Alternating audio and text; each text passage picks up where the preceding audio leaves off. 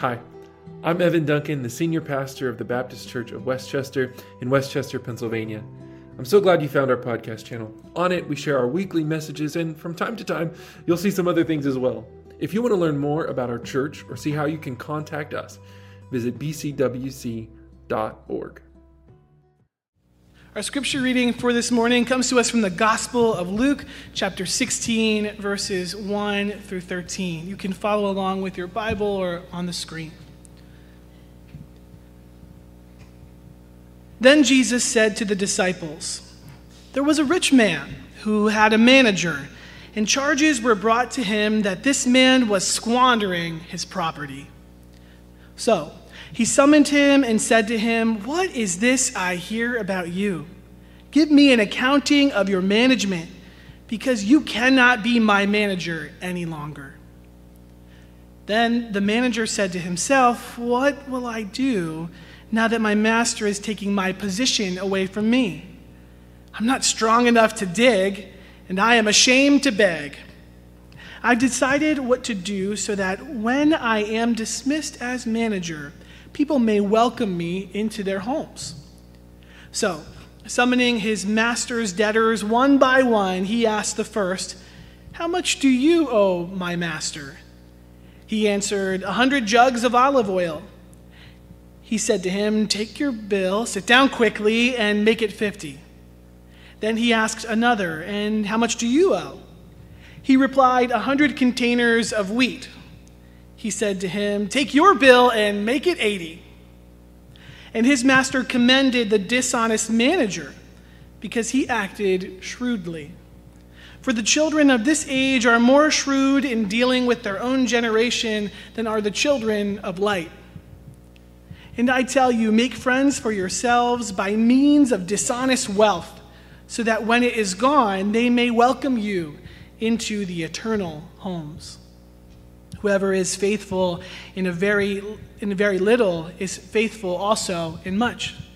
And whoever is dishonest in very little is dishonest also in much. If then you have not been faithful with the dishonest wealth, who will entrust you to the true riches? And if you have not been faithful with what belongs to another, who will give you what is your own? No slave can serve two masters, for a slave will either hate the one and love the other, or be devoted to the one and despise the other. You cannot serve God and wealth. This is the word of God for the people of God, and for that we say, Thanks be to God. My name is Evan. I'm the senior pastor here, and welcome. Thank you for joining us in worship and joining us for this time of reflection on a particularly challenging parable this morning. We've been looking at the Gospel of Luke and stories in Luke that help us to think about how we might love God and our neighbor. Jesus taught us these great commands that we might love God, love our neighbor, and so we're wondering how might we do that together? One of the ways we've been practicing that is by using this good neighbor grid that's in your bulletin. Uh, how's it going? Many have already completed their grid. Many are still working on it. Um, the grid is it's in your bulletin, and it's these squares around you in the center where you're going to write in the names of your neighbors, whether they're the people that live around you or sit around you in class or have apartments or dorm rooms around you. Uh, however, that works for you, you're to use this to pray for those neighbors. And I, I'm just asking you to pray for them.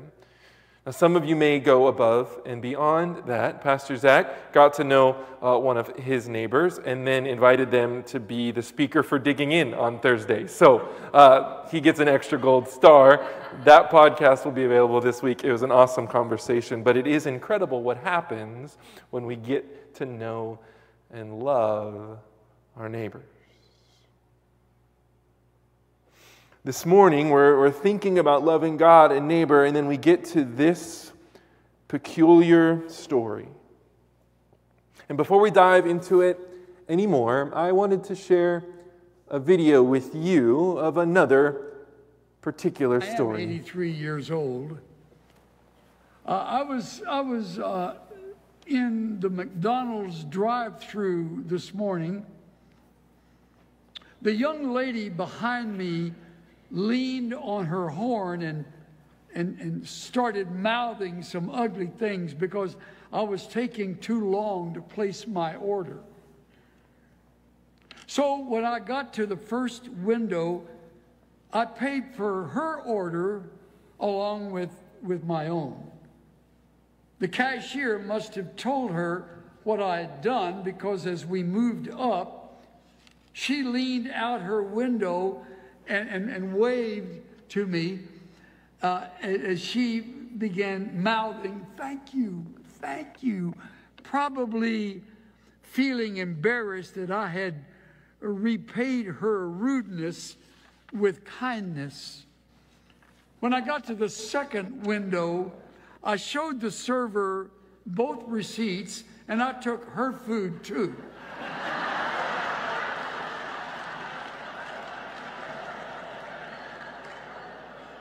Now she has to go back to the end of the queue and start and start all over again. Don't blow your horn at old people. We've been around for a long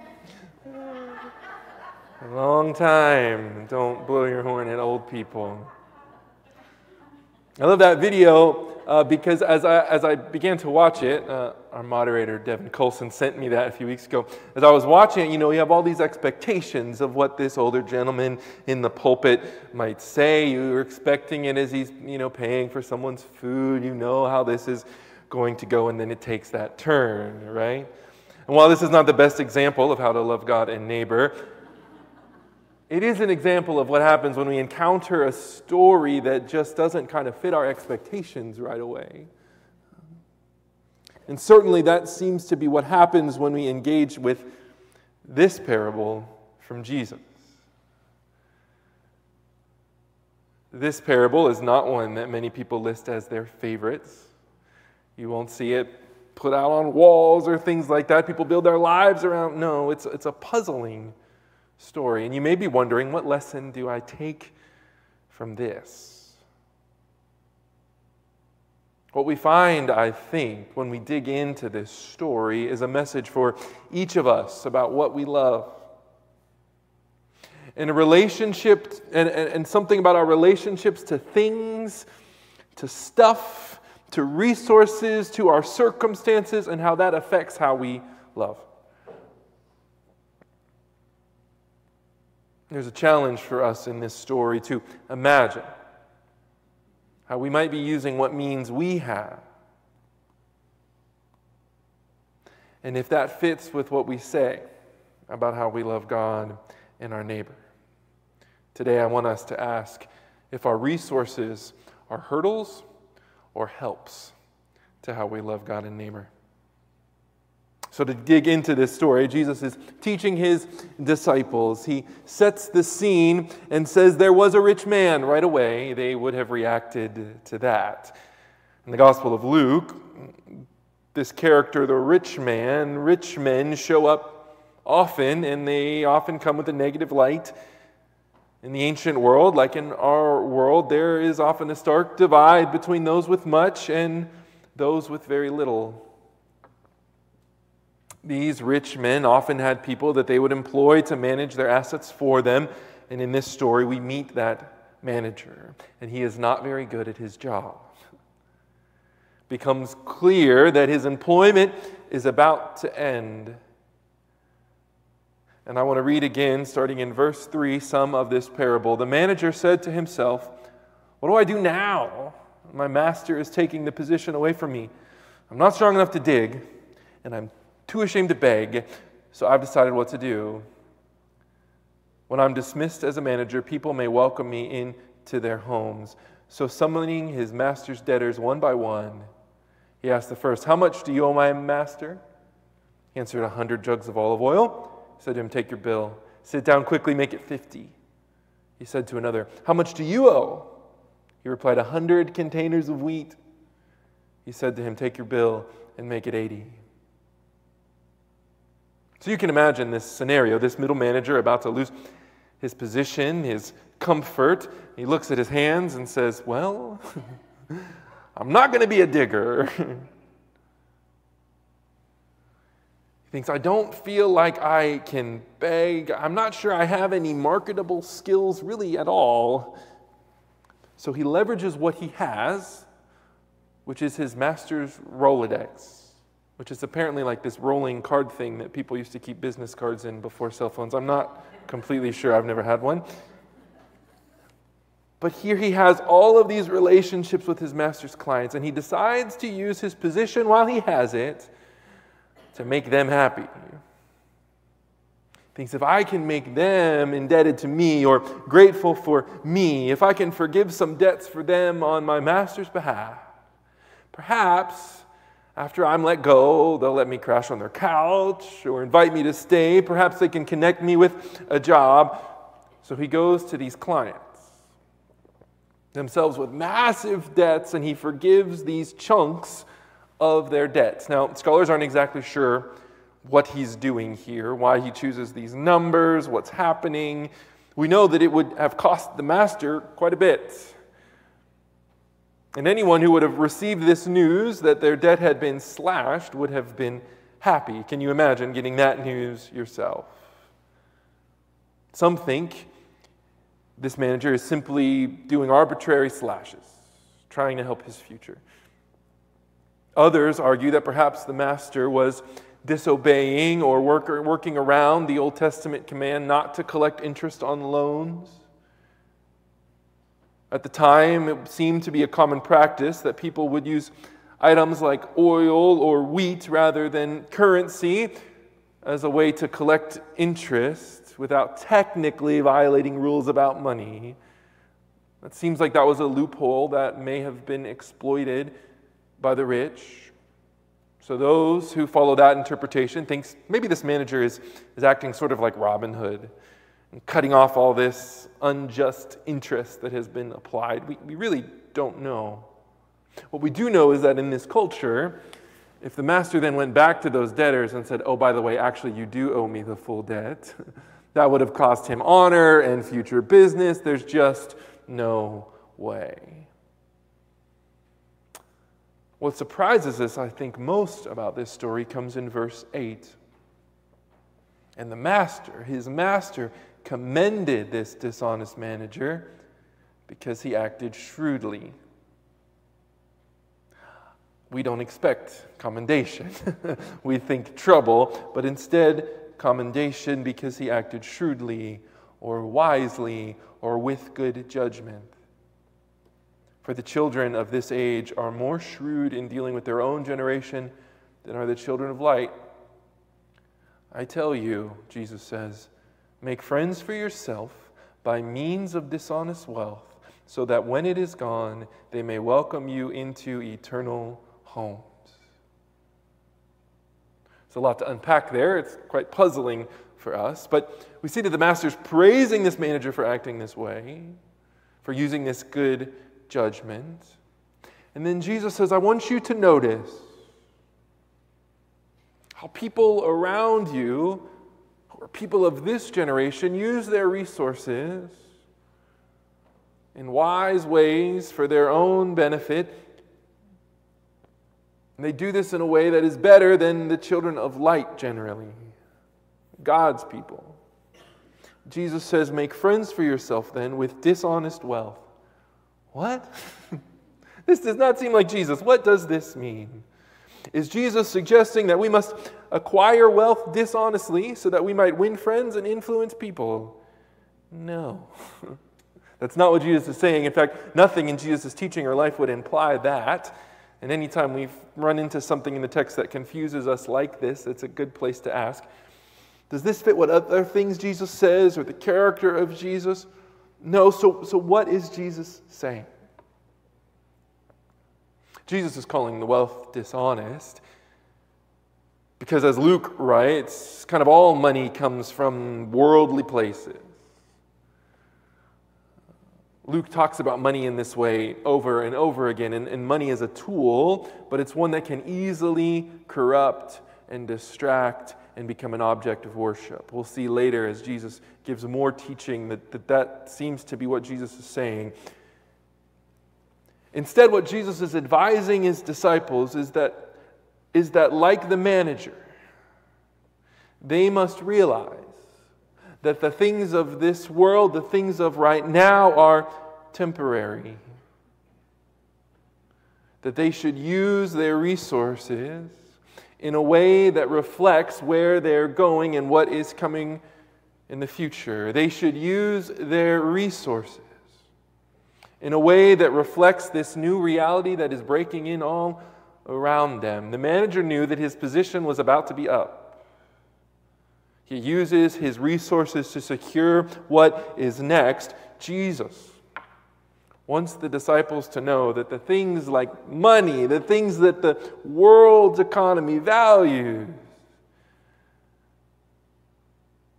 let's worry about using those for God's economy the kingdom economy, the kingdom that is breaking in now. That Christians understand we live under a new kind of kingdom with Jesus as our king. And in the upside down kingdom economy, it's better to give than receive, to bless rather than curse, to love, even love our enemies. So Jesus is challenging his disciples to use the materials of right now for the sake of what is to come, for the work of the kingdom that is even breaking in in the moment, to use these materials of the age as citizens of a coming kingdom. And this is not so that our neighbors will just bless us back.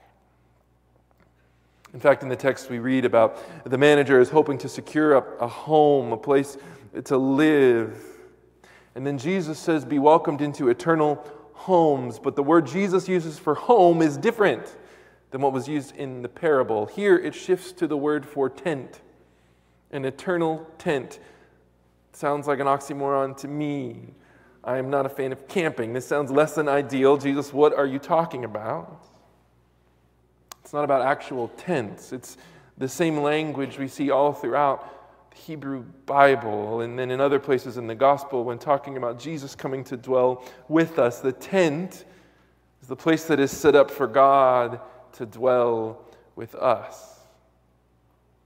This eternal tent is our dwelling connection with God. Luke is reminding us that our eternity is secure. We will dwell with God and God with us and that this reality should shape how we live with the stuff of this world. So, yes, we must be wise with our resources, take care of our families. But our ultimate future, our ultimate joy, is not tied to these materials. Our future, our now, is secure because of God and God's generosity.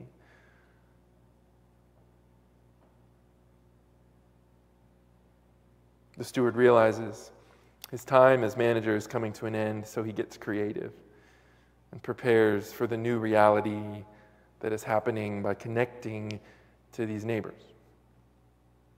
And I want you to imagine for a second what it must have been like for these debtors to find out that though they had owed a hundred jugs of olive oil, which would have been an astronomical sum, now half of it is gone. Portions of their debt erased. The manager used the resources he had to free others, keeping an eye on the coming reality that would be his. As we are invited to live as citizens of a kingdom, we're invited to live with a different kind of economy, to live with generosity. Jesus wants to clarify some more of, of what he might mean by that. And so we get some, some teachings from Jesus about resources. In verse 10, Jesus says, Whoever is faithful in very little is also in much.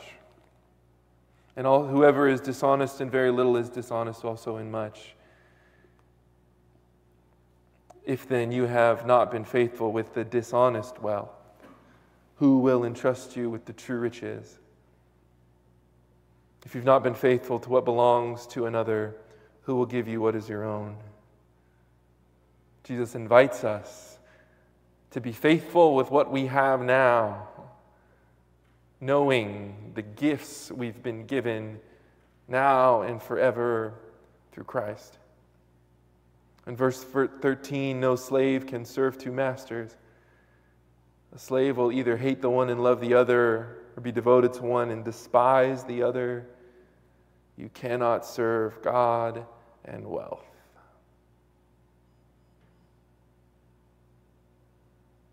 I love how the preacher Fred Craddock talks about this passage. He says the realism of these sayings is simply that life consists of a series of seemingly small opportunities. Most of us this week will not christen a ship or write a book or end a war or appoint a cabinet.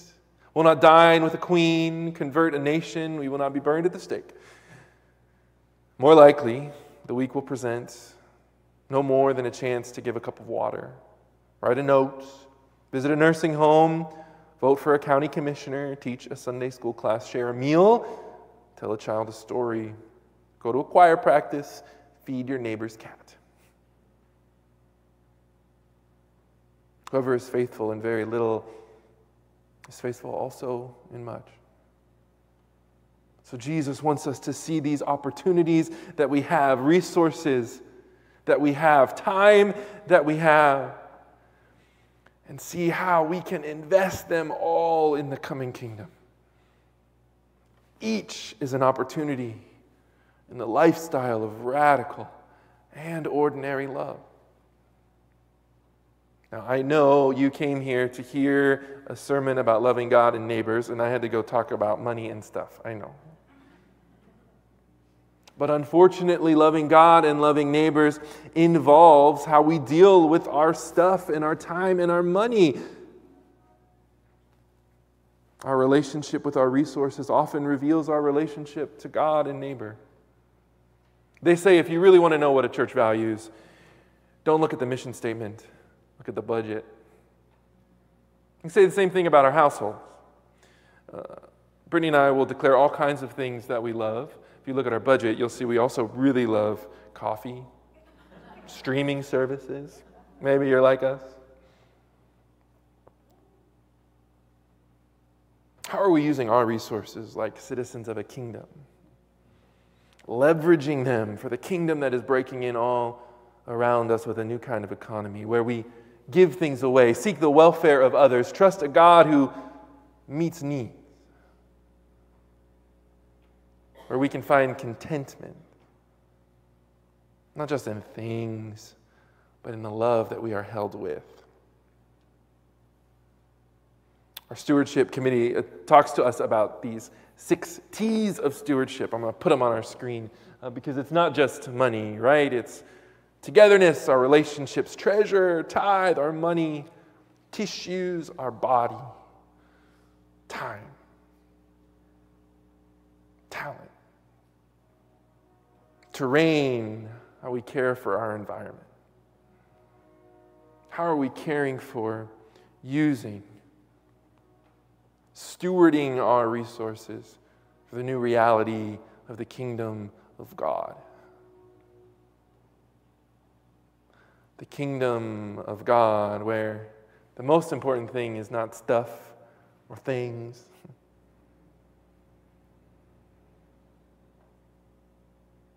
Are our resources hurdles or helps to how we love God and neighbor? Church, I'm so inspired by you when I think about this. I think about our blessing box out front, how you have committed to feed people through the box, through breakfasts, through brunch that we'll have right after here, through our clothing resources downstairs, through support of our missional partners. Places locally like Act in Faith, Bridge of Hope, the Food Cupboard, bigger partners around the world like the American Baptists, the Alliance of Baptists, the AWAB, UNTO, missionaries across the world. I'm inspired.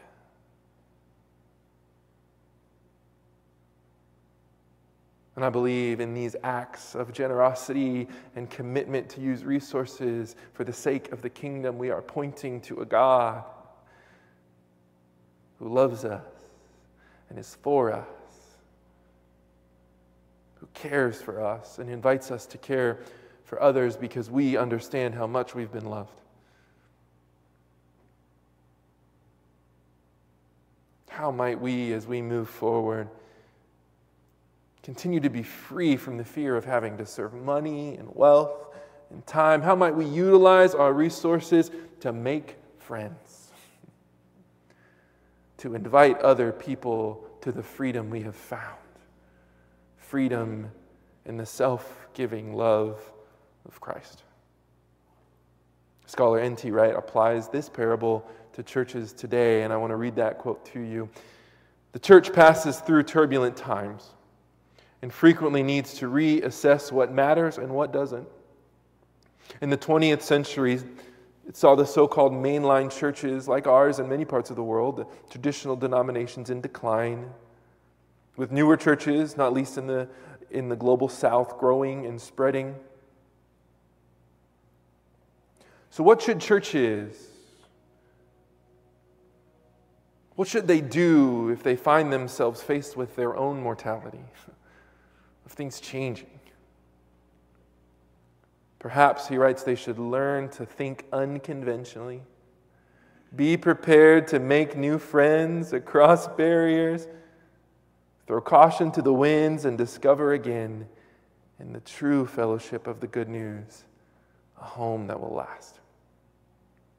Friends, we find our security not in things, but in God who loves recklessly enough to cast grace to all corners, to lavish love and grace even onto you and me. And so may we live as kingdom citizens, faithful in the small things and the big things, with generosity, with friendships. And may our relationships to things and time, our environment, our budgets, our calendars, both as individuals and as a faith community. May more and more and more, may those things show the world how much we love God and our neighbor. Let's pray. God, we thank you